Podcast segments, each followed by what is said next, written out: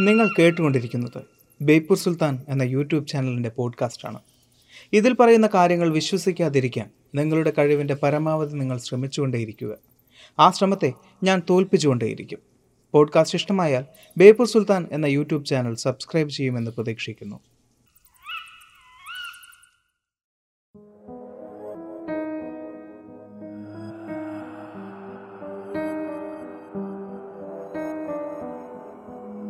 കയറിപ്പോരൻ ചങ്ങായിമാരെ ബേപ്പൂർ സുൽത്താന്റെ ദുനിയാവിലേക്ക്.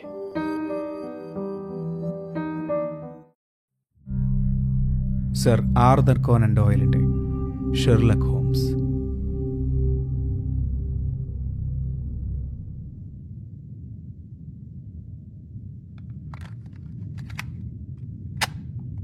അച്മത്തിനെ കുഴിച്ചിട്ടിടത്തേക്ക് ഞങ്ങൾ ആ നിധി കൊണ്ടുപോയി.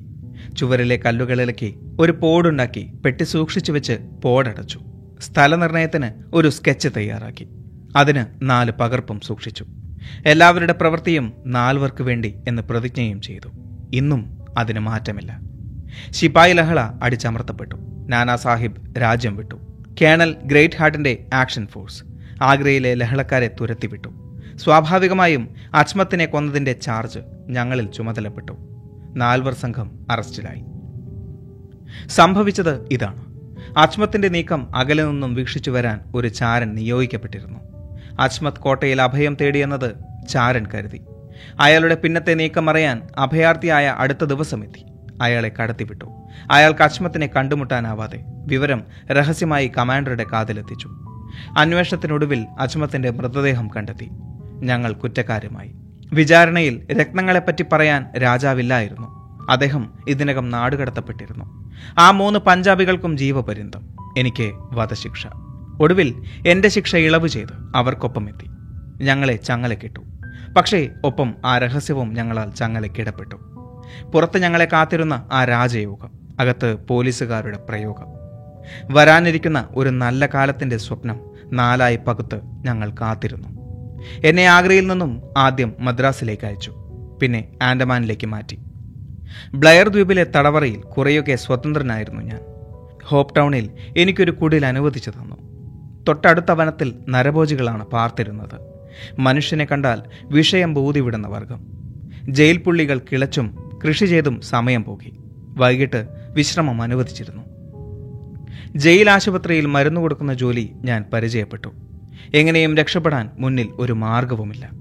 കര കാണണമെങ്കിൽ നൂറുകണക്കിന് മൈൽ നീന്തണം. യുവ ഡോക്ടറും സർജനുമായ ഡോമർട്ടന്റെ വസതിയോട് ചേർന്നാണ് ആശുപത്രിയുടെ മരുന്ന് വിഭാഗം. പലപ്പോഴും ഈ മരുന്ന് മുറിയോട് ചേർന്നുള്ള ഡോക്ടറുടെ സന്ദർശന മുറിയിൽ ചീട്ടുകളി നടക്കാറുണ്ട്.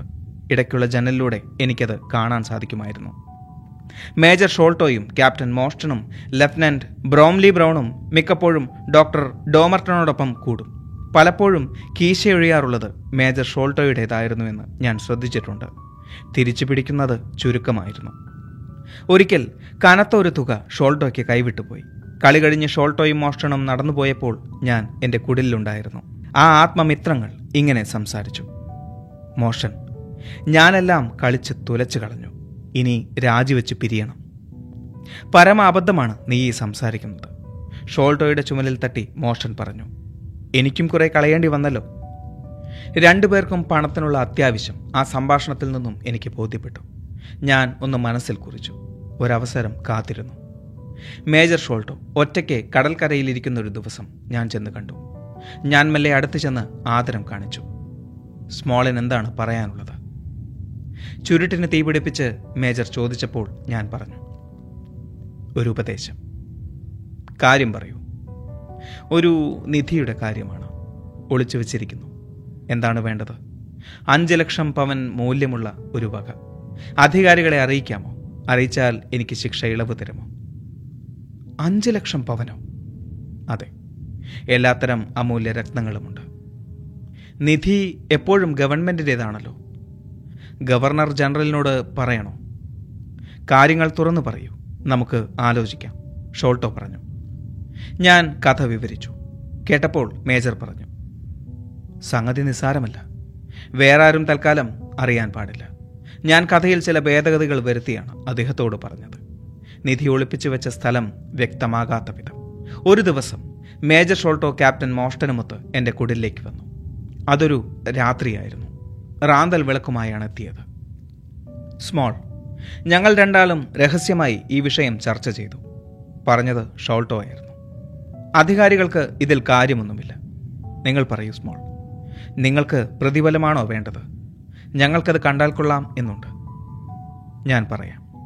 എനിക്ക് ശബ്ദം പുറത്തു വരാൻ വിഷമം. എങ്കിലും പറഞ്ഞൊപ്പിച്ചു. എന്നെ വിട്ടയക്കണം. പിന്നെ നിധിയുടെ പങ്കാളികളായി മറ്റു മൂന്ന് പേർ കൂടിയുണ്ട്. അഞ്ചായി വീതിച്ച് അഞ്ചിലൊന്ന് നിങ്ങൾക്ക് രണ്ടു പേർക്ക് എടുക്കാം. അഞ്ചിലൊന്ന് രണ്ട് പങ്കോ?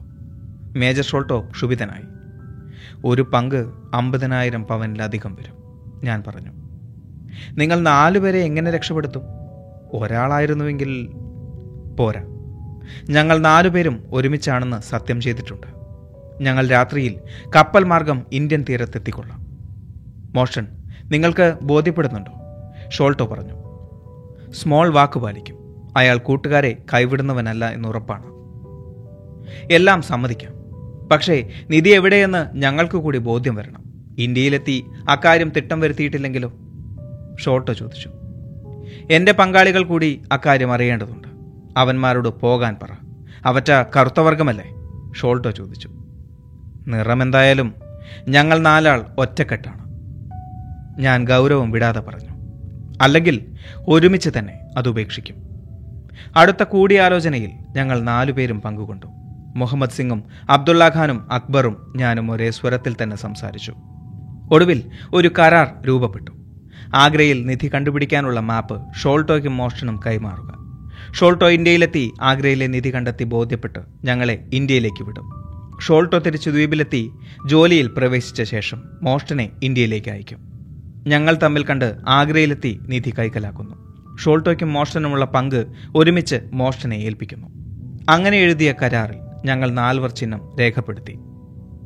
കഥ നിങ്ങളെയൊക്കെ മുഷമിപ്പിച്ചോ ഇടയ്ക്ക് നിർത്തി സ്മോൾ ഒരു കവിൾ കൂടി കുടിക്കാൻ ചോദിച്ചു.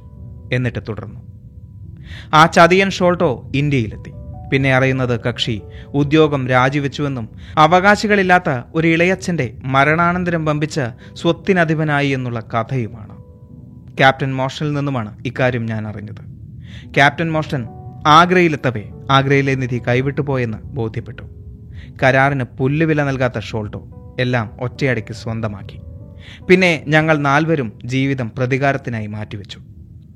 ഷോൾട്ടോയെ കഴുത്തിഞ്ഞരിച്ച് കൊല്ലുവാനുള്ള ദിവസം കാത്ത് ഞാൻ കഴിഞ്ഞു.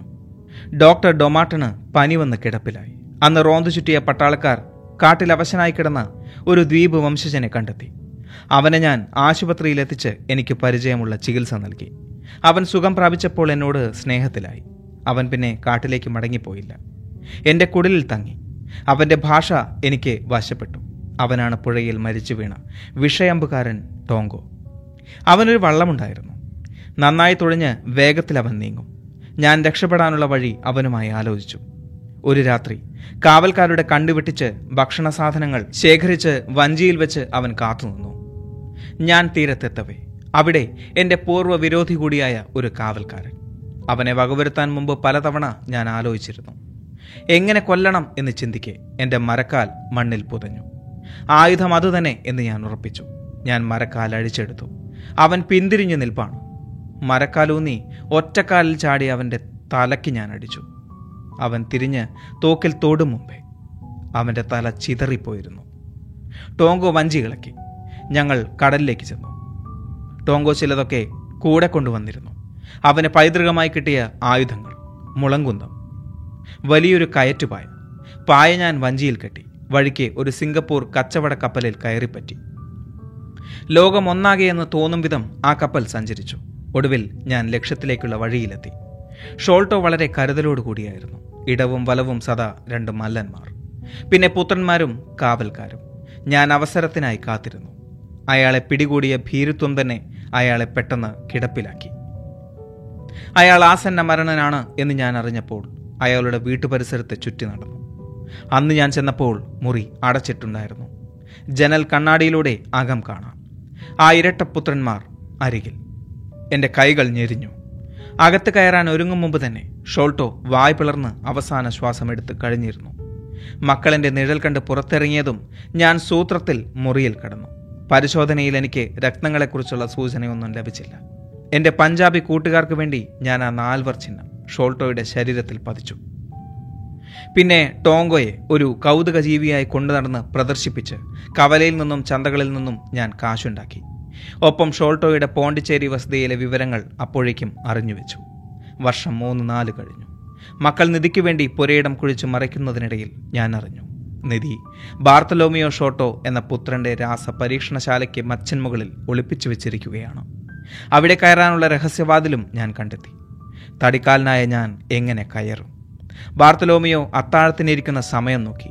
ടോങ്കോയെ ഒരു നെടിയ വടവും കൊടുത്ത് ഒരറ്റം അവന്റെ അരയിൽ കെട്ടി. അവൻ ഒരു മാർജാര പ്രകടനം നടത്തി. അവിടെ കടന്നു. ഷോൾട്ടോ തന്റെ പരീക്ഷണശാലയിൽ ഇരിക്കുമ്പോൾ ഞാൻ സങ്കല്പിക്കാത്ത ഒന്ന് നടന്നു. ടോങ്കോയുടെ അമ്പ് പ്രയോഗം. ഞാൻ അവൻ തൂക്കിയിട്ട് തന്ന വടം പിടിച്ച് കയറിയപ്പോൾ ടോങ്കോ സന്തോഷിച്ച് തുള്ളുകയായിരുന്നു. ഞാനവനെ പുതിരെ തല്ലി നിധിയുടെ ഇരുമ്പ് പെട്ടിയുമായി അവൻ തൂങ്ങിയിറങ്ങി. അവിടെ ആ നാൽവർ ചിഹ്നവും വരച്ചിട്ടു. ടോങ്കോ വടം താഴെയിട്ട് ജനൽ താഴിട്ടു. മച്ചിലൂടെ ഇഴഞ്ഞ് താഴേക്ക് വന്നു. ബാക്കിയൊക്കെ നിങ്ങൾക്കറിയാവുന്നത്. സ്മോൾ ഇങ്ങനെ പറഞ്ഞു നിർത്തി. എന്നെയും ടോങ്കോയെയും കപ്പലിലെത്തിച്ചാൽ വലിയ തുക നൽകാനാവുമെന്ന് സ്മോളിനോട് പറഞ്ഞിരുന്നു. ഷോൾട്ടോയുടെ ചതിയുടെ ഫലം അയാൾ അനുഭവിച്ചു. ബാർത്തലോമിയുടെ വധത്തിൽ എനിക്ക് യാതൊരു പങ്കുമില്ല. വളരെ നന്ദി ഹോംസ് പറഞ്ഞു. ഹോംസ് നിങ്ങൾ അതിവിദഗ്ധമായി തന്നെ കേസ് കൈകാര്യം ചെയ്തിരിക്കുന്നു. ജോൺസിന്റെ അഭിനന്ദനം. കുതിരവണ്ടി താഴെയുണ്ട്. എനിക്ക് നമ്മുടെ കഥാകാരനെ സ്റ്റേഷനിലെത്തിക്കണം. കേസ് കോടതിയിലെത്തുമ്പോൾ നിങ്ങൾ രണ്ടുപേരും എത്തുക. Good night. ജോൺസ് പറഞ്ഞു സ്മോൾ നിങ്ങൾ മുൻപേ നടന്നുകൊള്ളൂ. ഞാൻ പിറകെയുണ്ട്. നിങ്ങൾക്ക് മരക്കാൽ പ്രയോഗിക്കാൻ തോന്നിയാലോ? അങ്ങനെ അതും കഴിഞ്ഞു. വാട്സൺ പറഞ്ഞു ഇത് നിങ്ങളുടെ ഒടുവിലത്തെ കുറ്റാന്വേഷണമാകുമെന്ന് ഞാൻ ഭയപ്പെട്ടിരുന്നു. എന്തായാലും ഇനിയൊരു വർഷത്തേക്ക് ഞാൻ വെറും പീറത്തുണി മാത്രം. ഹോംസിന്റെ മറുപടി. ഈ കേസ് ഒരു തുമ്പുണ്ടാക്കിയത് ഹോംസ് നിങ്ങളാണ്. എനിക്ക് കിട്ടിയത് ഒരു പ്രേമഭാചനം ജോൺസിന് പ്രമോഷൻ. പക്ഷേ നിങ്ങൾക്ക്? എനിക്കെന്റെ കൊക്കെയിൻ കുപ്പി മതി. അതെടുക്കാൻ ഷെർലക് ഹോംസ് കൈനീട്ടി